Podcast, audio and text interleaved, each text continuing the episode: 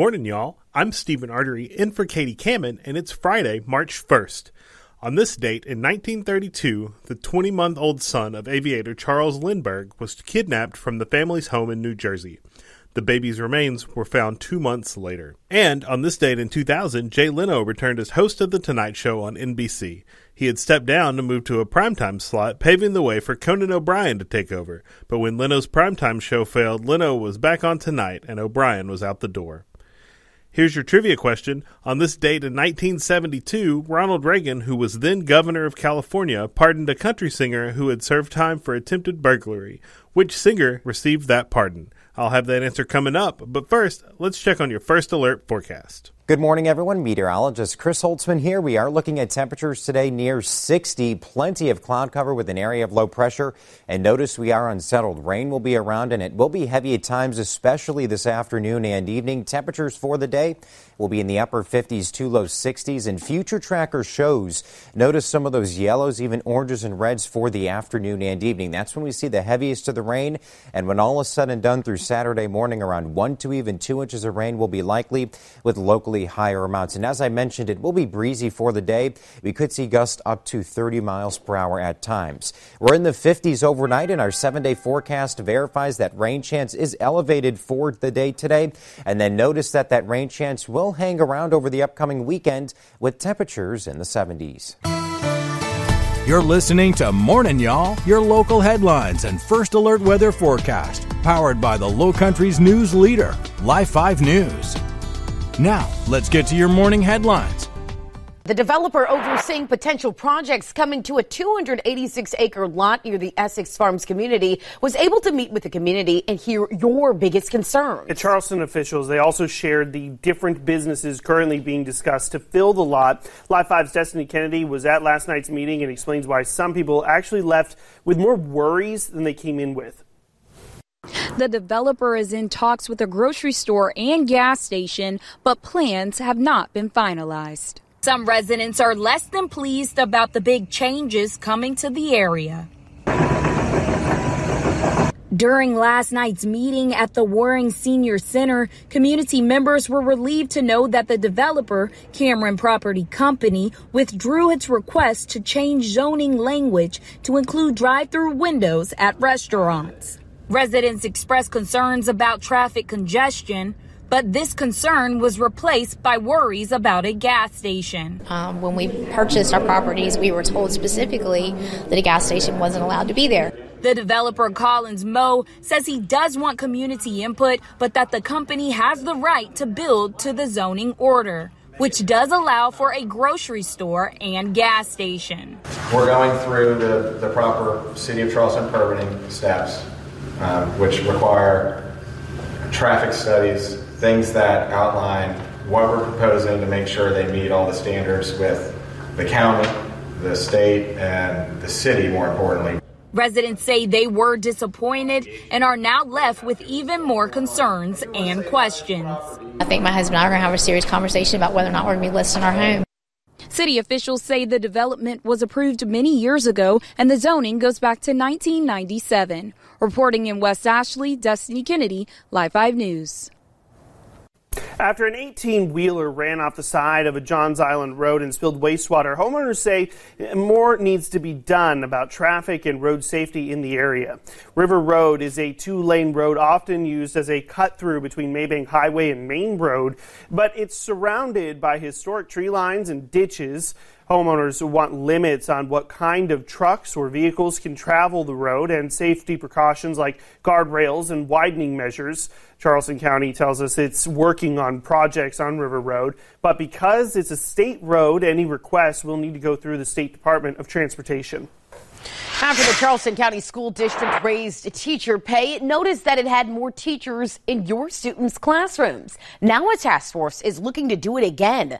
That task force is made up of more than 30 teachers and principals that are looking to bump starting salaries up to $58,000 a year. Now, this all comes after salaries were brought up to about $48,000 last June.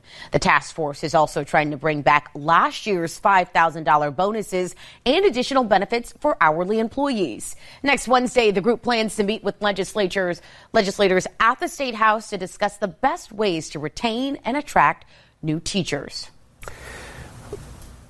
Volunteers are visiting more than 100 Tri County classrooms today in hopes to make reading fun. Yeah, and a Low Country organization's goal is to promote child literacy skills with Read Across America Day happening today. And Live 5's Tiana Maxwell is in Charleston this morning. So, Tiana, what should we know about early childhood education and how it pertains to this event today? Shelby Trident United Way is bringing community volunteers to Title I schools to promote early childhood literacy. The National Institute of Literacy it says about 40% of students nationally cannot read at a basic level. In South Carolina, only 32% of fourth graders meet at or above the National Assessment Educational Progress's reading levels of proficiency. Students in low income households have less opportunity to read at home, making Read Across America Day that much more important. I spoke to Katie Hauser, the Director of Education here at the N.E. Miles Early Childhood Development Center here at College of Charleston, rather. Hauser says reading to your child gives them the opportunity to hear more words words per minute. She says students in more affluent households can see up to 2,000 words, whereas others can see 600.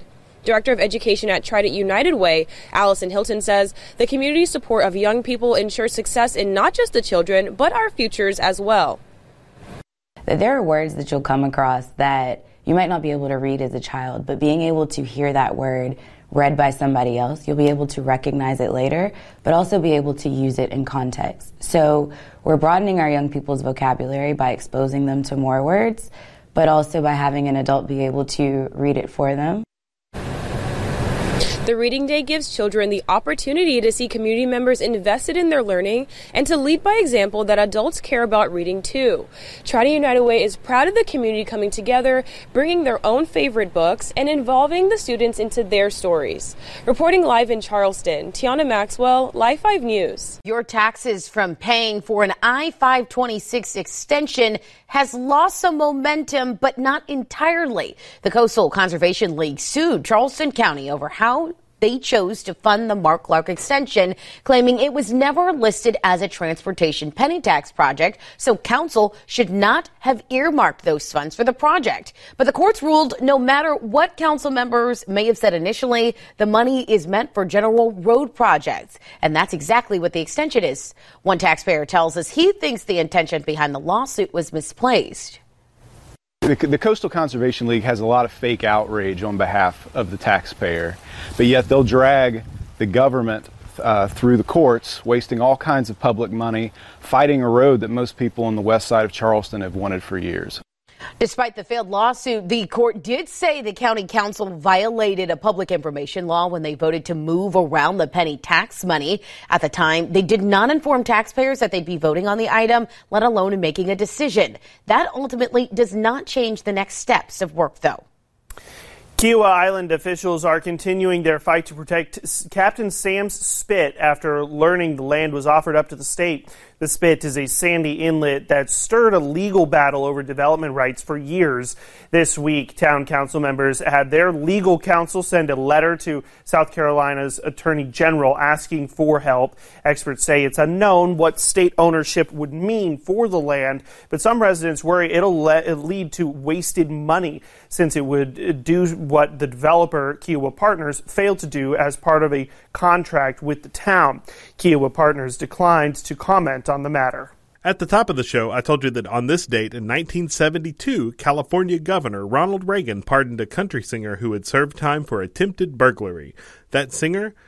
You have a great mind for trivia if you remembered that it was Merle Haggard. Celebrating birthdays this Friday, singer Roger Daltrey of The Who is 80, actor Dirk Benedict from the A Team is 79, actor director Ron Howard is 70, Dukes of Hazzard actress Catherine Bach is 69, CSI actor George Eads is 57, Saved by the Bell's Mark Paul Gosselaar turns the big 5-0, and singer Justin Bieber turns the big 3-0. Thanks for joining us for Morning Y'all, powered by Live 5 News. I hope you have a great weekend. I'm Stephen Artery, in for Katie Kamen, and she'll talk to you on Monday. Morning Y'all is produced every weekday morning be sure to subscribe wherever you get your podcasts and download the Live 5 News app for your mobile device. Get the latest news and weather updates 24 7 from Live 5 News, the Low Country's news leader.